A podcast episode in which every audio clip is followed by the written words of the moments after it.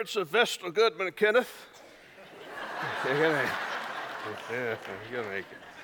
I almost hate to preach after that to ruin the day.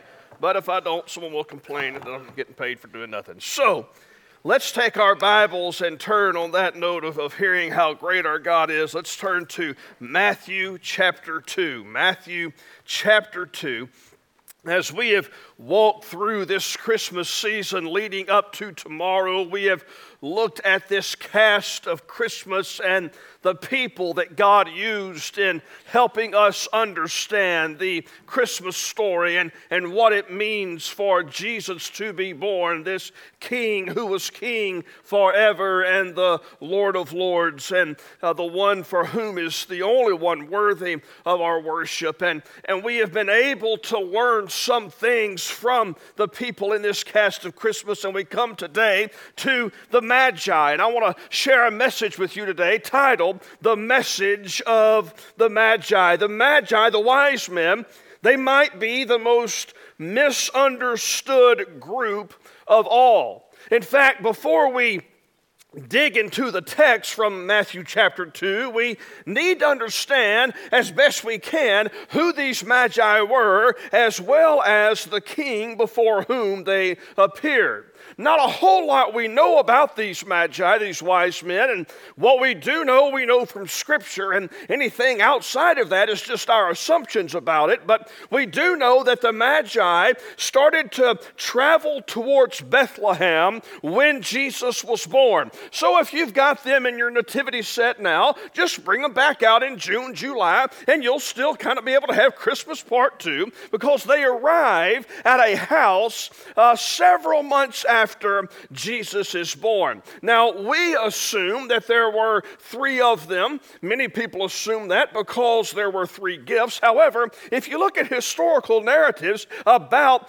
this group of people and how they were living during that time, they usually traveled in schools. They, they usually traveled, they would travel with their families. In fact, the, the text that we're going to read, it's going to tell us in verse 3 that they troubled the whole city. So, three guys on a camel, probably not going to worry the city too much, but if you think about a whole caravan of these Persian, wealthy Persian astrologers who are coming into town with their clans and with their family and with their animals, it could certainly cause a disturbance in the town. These guys were uh, what we would think of as astrologers. They studied the stars. They were from a region called Persia, and their title of being wise men or magi indicates to us that they were part of a very elite class of people in that area. This was a, a priestly ruling class of Persians who were making this trip. And they're going to encounter a king by the name of Herod. Herod was a, an egotistical, narcissistic maniac, tired of a king. Herod was a Jew, but he was really nothing more than a puppet of the Roman Empire and the Roman government. Herod was so paranoid about losing power that he had his wife killed just in case she ever thought about trying to take power from him. If that wasn't enough, his, his wife's family posed such a threat that he had his wife's mother and his wife's brother killed for the same reason. In fact, Herod had some sons, and when his sons got older, he got so paranoid that they would try to usurp him that he had three of his sons killed.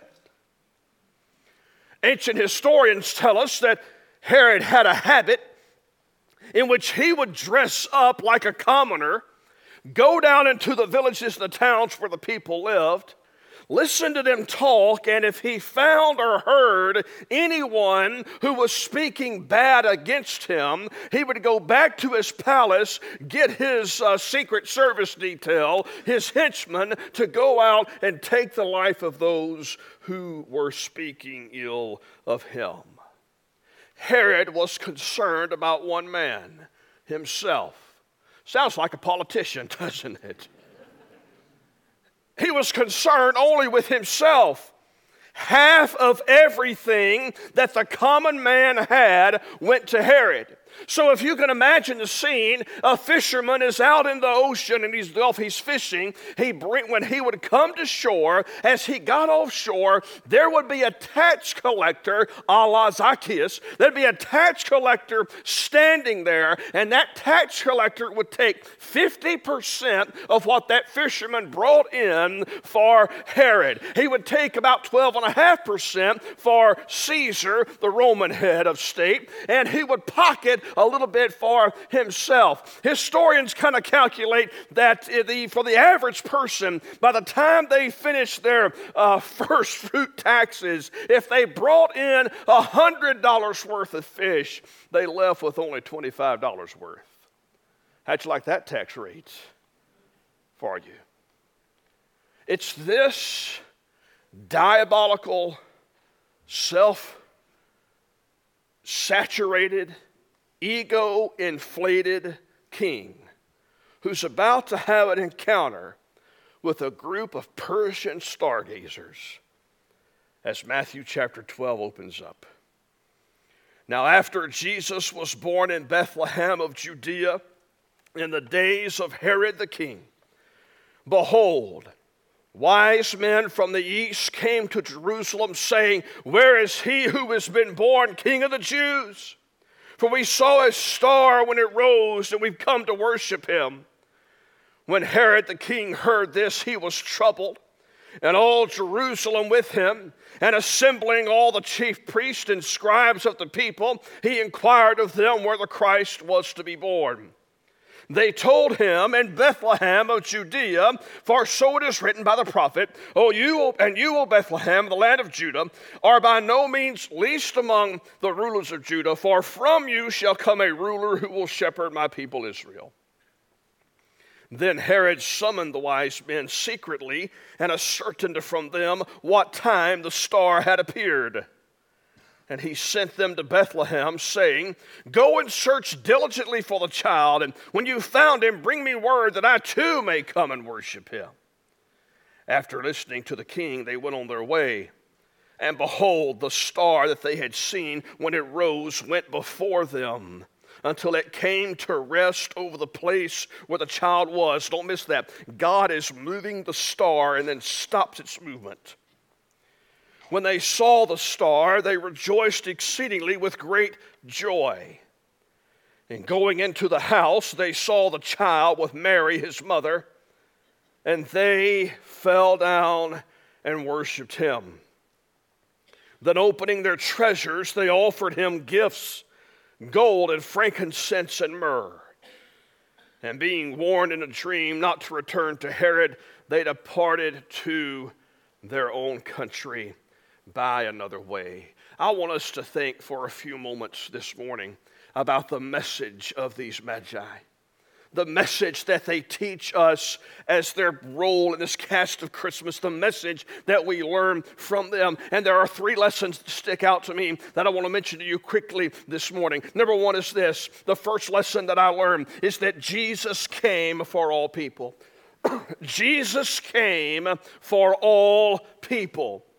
Now, the, the, the, the, Gospels, Matthew, Mark, Luke, John, the, the Gospels are written for a, each one has their own purpose in writing. Each one has an intended audience. The intended audience of the book of Matthew, Matthew wrote this book specifically for the Jews. And he wanted the Jews to understand that Jesus was the king who was promised in the Old Testament. Matthew's point in writing his Gospel was to show how Jesus Jesus was the fulfillment of all these promises that the Old Testament contains. Knowing this to be the purpose of Matthew's gospel, it's fascinating to me that Matthew points out that the first people who worshiped Jesus were not Jews, but they were pagan wise men.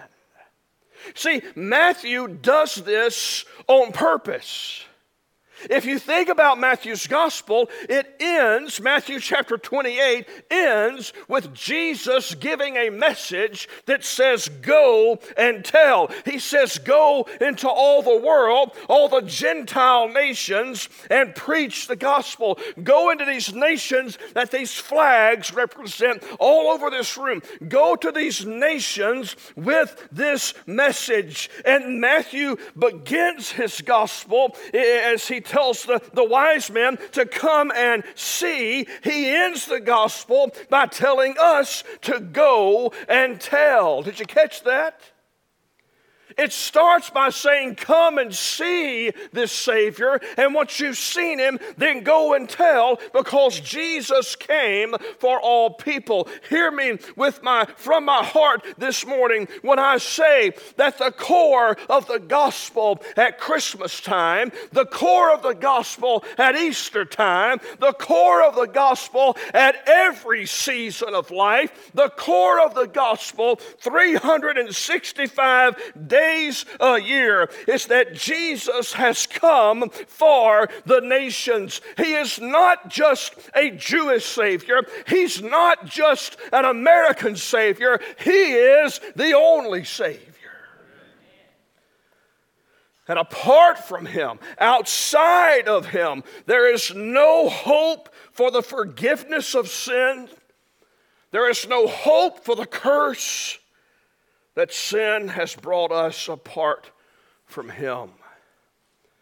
And that reminds us, as followers of Jesus, and I hope over these weeks that you've noticed all the flags of these nations. It reminds us that our task is not complete until people from every nation have come to worship Him until people from every tribe and tongue have come to worship him because he's the only way for eternal life for those of us who live here. He's the only way for eternal life for those who live on the other side of the world. And God may not call you, He may call you, and I hope He does call you to go to the other side of the world. You should be open to God calling you to do that, to live your life for that purpose. But even if God does not call you to go to the other side of the world, I know for a fact that God has called you to go to the other side of your street and the other side of your neighborhood and the other side of the aisle. I told our connection group this morning as we were studying together, it's my belief that God does not do anything by accident. In fact, I believe, and you may call me crazy for believing it, but I believe from what Scripture teaches about God's sovereignty and His providence that when you go to Walmart, God bless you if you need to go this week. God bless you if you need to go this week. But that when you go to Walmart and you walk down the aisle, it's no accident that the person who walks down the aisle is that person. I believe God arranges things like that for divine appointments, for us to be His hands and His feet, because the message of the Magi is that Jesus came for all people. Second, God is in control of all things. Jesus came for all people, but also the message of the Magi teach us that God is in control of all things. Sometimes you'll hear uh, preachers use some fancy words to try to describe God and his activity, and one of the words we use is sovereignty that God is sovereign. And when you hear that word sovereign, we're, we're referring to the fact that God has all authority, and ultimately, being in control and being over all things is God's responsibility. Now, a lot of the time, that sovereignty is behind the scenes. We don't see it. In fact, most of the time, when it's in front of us, in front of the scenes, we don't see it until much later. but the sovereignty of God simply means that God is in control, God is sovereign at all times over all things, even if it looks like God is not in control, God is. And our text shows us that. God arranged the constellations in a way that would lead of all pe- people these pagan astrologists to be among the first to worship Jesus. Why didn't God just boom his voice down from heaven and say, Go here? Why didn't God send them an iPhone with a GPS? He could have done, do anything as God. Why didn't God just do that? Why does God move a star? Why does God move a star up to a certain point and then say, Star, stop? To remind us that God's in control of everything. In fact, it's not just Matthew who reminds us of this. If you go and read the Christmas narrative in Luke's gospel, Luke says that there was a tax upon the entire world. God taxed, called, or a census, God called for a census for the entire world just to move two people, Mary and Joseph, a few miles down the road from Nazareth to Bethlehem because there was a prophecy that this baby, this child, would be born in Bethlehem.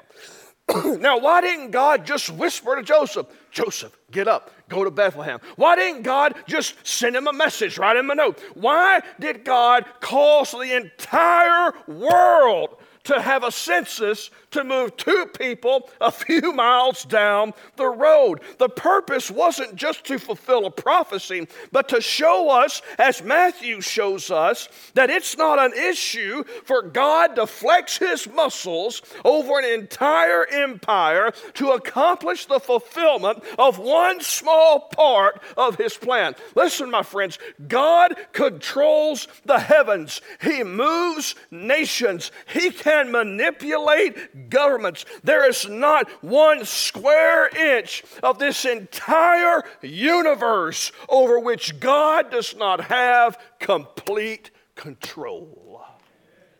Not one.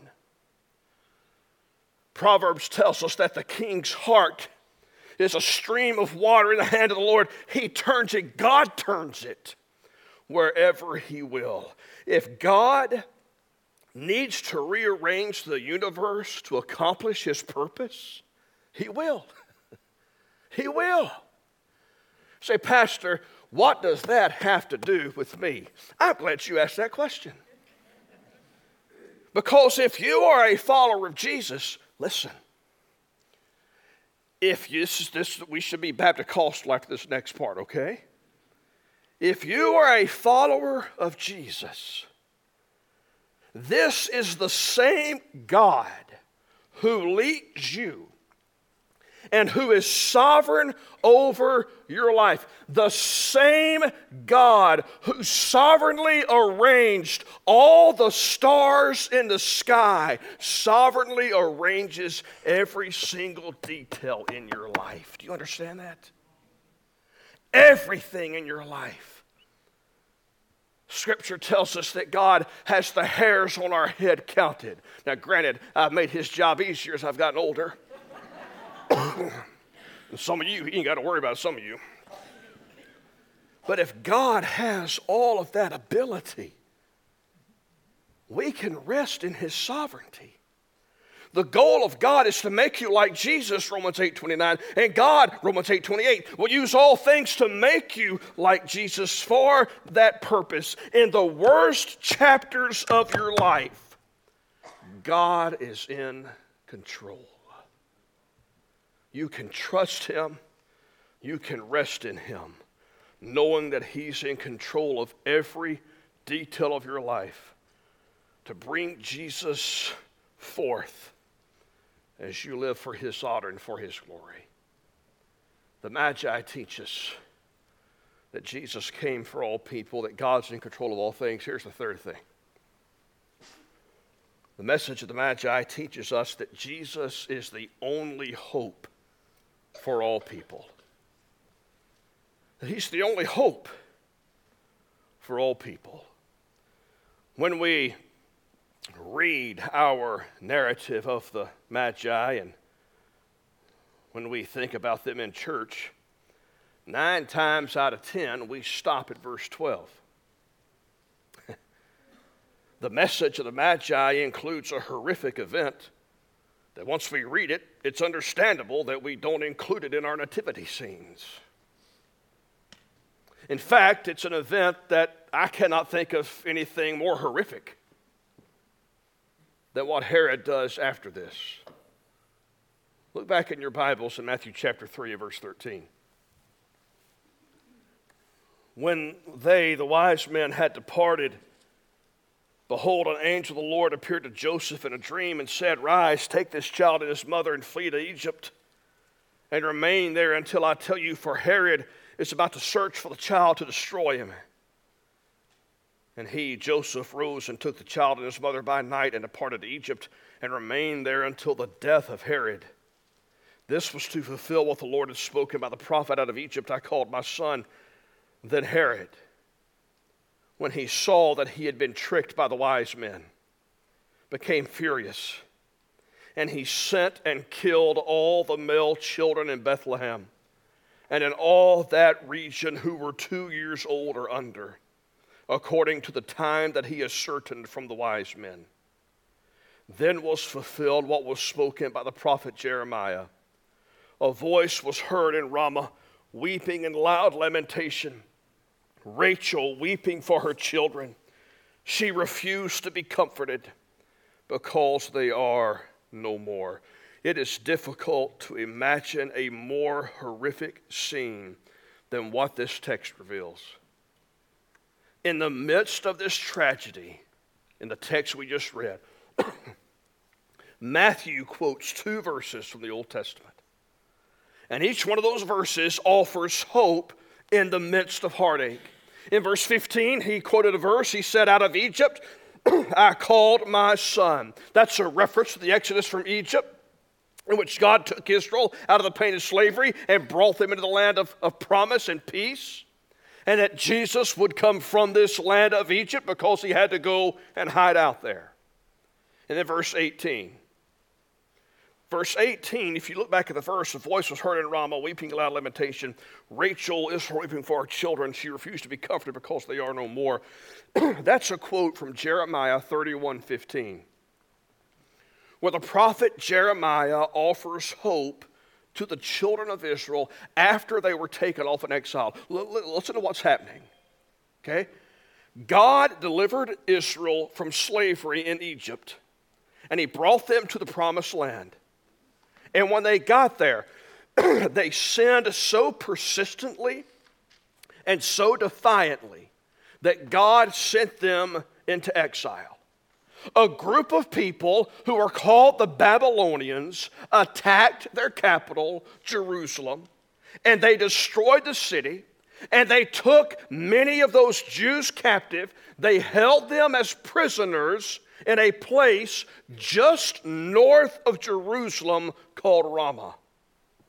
At Ramah, these families were sold into slavery separately. Can you imagine the scene at Ramah when children are ripped apart from their families and husbands and wives are separated, and those parents watch those children get sold into the hands of Babylonians, and they have no idea what will happen to them or if they will ever even see them again in the midst of their pain, Jeremiah spoke these words.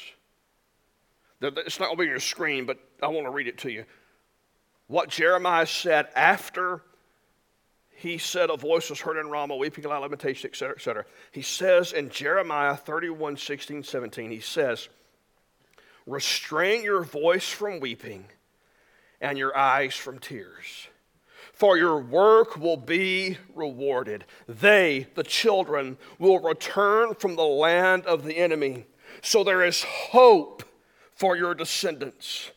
Your children will return to their own land. Matthew, watch me. Matthew applies that truth to this massacre at the hands of Herod. On one hand, this is horrible news. as children all over Bethlehem were murdered. While that's taking place, Matthew says there is a bit of good news, a bit of hope. And the hope that Matthew has in view is that a new king has been born. This king is better than Herod. This king will conquer death, he will not cause it. This king will heal our hurts, not induce them. This king, this newborn king, will reconcile us to God and to others. This king will reverse the curse. This king will bring back the children from exile and make all things new. The good news is that King Herod does not have the last word, King Jesus has the last word. Whatever Herod did, Jesus will undo. I know where some of you are because I'm with you. Two years ago, on this very day, at this very time, I was preparing to preach my mother's funeral, who was here one minute and gone the next. And 32 weeks ago, I stood by the side of the bed of my daddy and held his hand as he left this earth and went to see his heavenly Father. A day is coming when God is going to take all that Herod intended for evil and overturn it for good. And on that day, at that moment, it will cause the memory of the painful past to vanish like a puff of smoke because this new born king swallowed up death in victory. And he shall wipe away every tear from their eyes, and death shall be no more neither shall there be any mourning, nor crying, nor pain anymore, for the former things have passed away. Oh, holy night! The stars are brightly shining. It is the night of this new King, our dear Savior's birth. Long lay the world in sin and error pining till he appeared and the soul felt its worth. A thrill of hope. This weary, can I get a witness? Are you weary?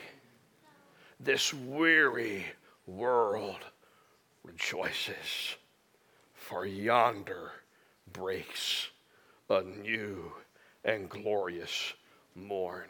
Because of King Jesus, there is hope in the midst of hurt and life in the midst of death. The only place you will find hope is in Jesus. This world is the way it is because of sin. But a king has been born who is going to bring an end to all of that because he bore the curse of sin in our place. And one day soon, he's going to put everything right. He's going to end all suffering. And that day could be today. And if he decides to come today, my vote is come on. What would your vote be? Because this message of the gospel is a gift from God to you. But that gift has to be received. You see, the Magi show us that the very best and brightest of people need Jesus. The shepherds from last week show us that those who are the most outcast from society need Jesus.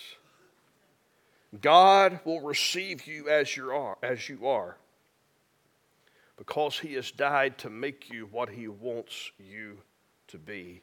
A Savior has been born. Praise God. A Savior has been born.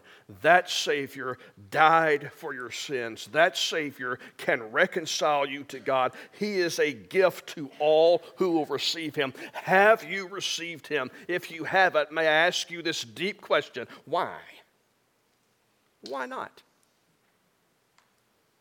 For the gift of Jesus to do you any value, He must be received. Jesus came for all people, He came for you. He is con- in control of all things at this very moment. This world looks like it's spinning out of control, and from our perspective, it may not. But don't you worry one bit because that baby is no longer in a manger. He sits upon a throne, and He's got it in control. And this king is the only hope for all people. In just a second, I'm going to pray. After I pray, we're going to stand and sing, and you're going to have the opportunity to respond to how, whatever God may be placed upon your Acts 4:12 tells us as many as received him to them he gave the right to become children of God. Have you received him? Have you in prayer confessed your sins to God? Have you in prayer repented of those sins?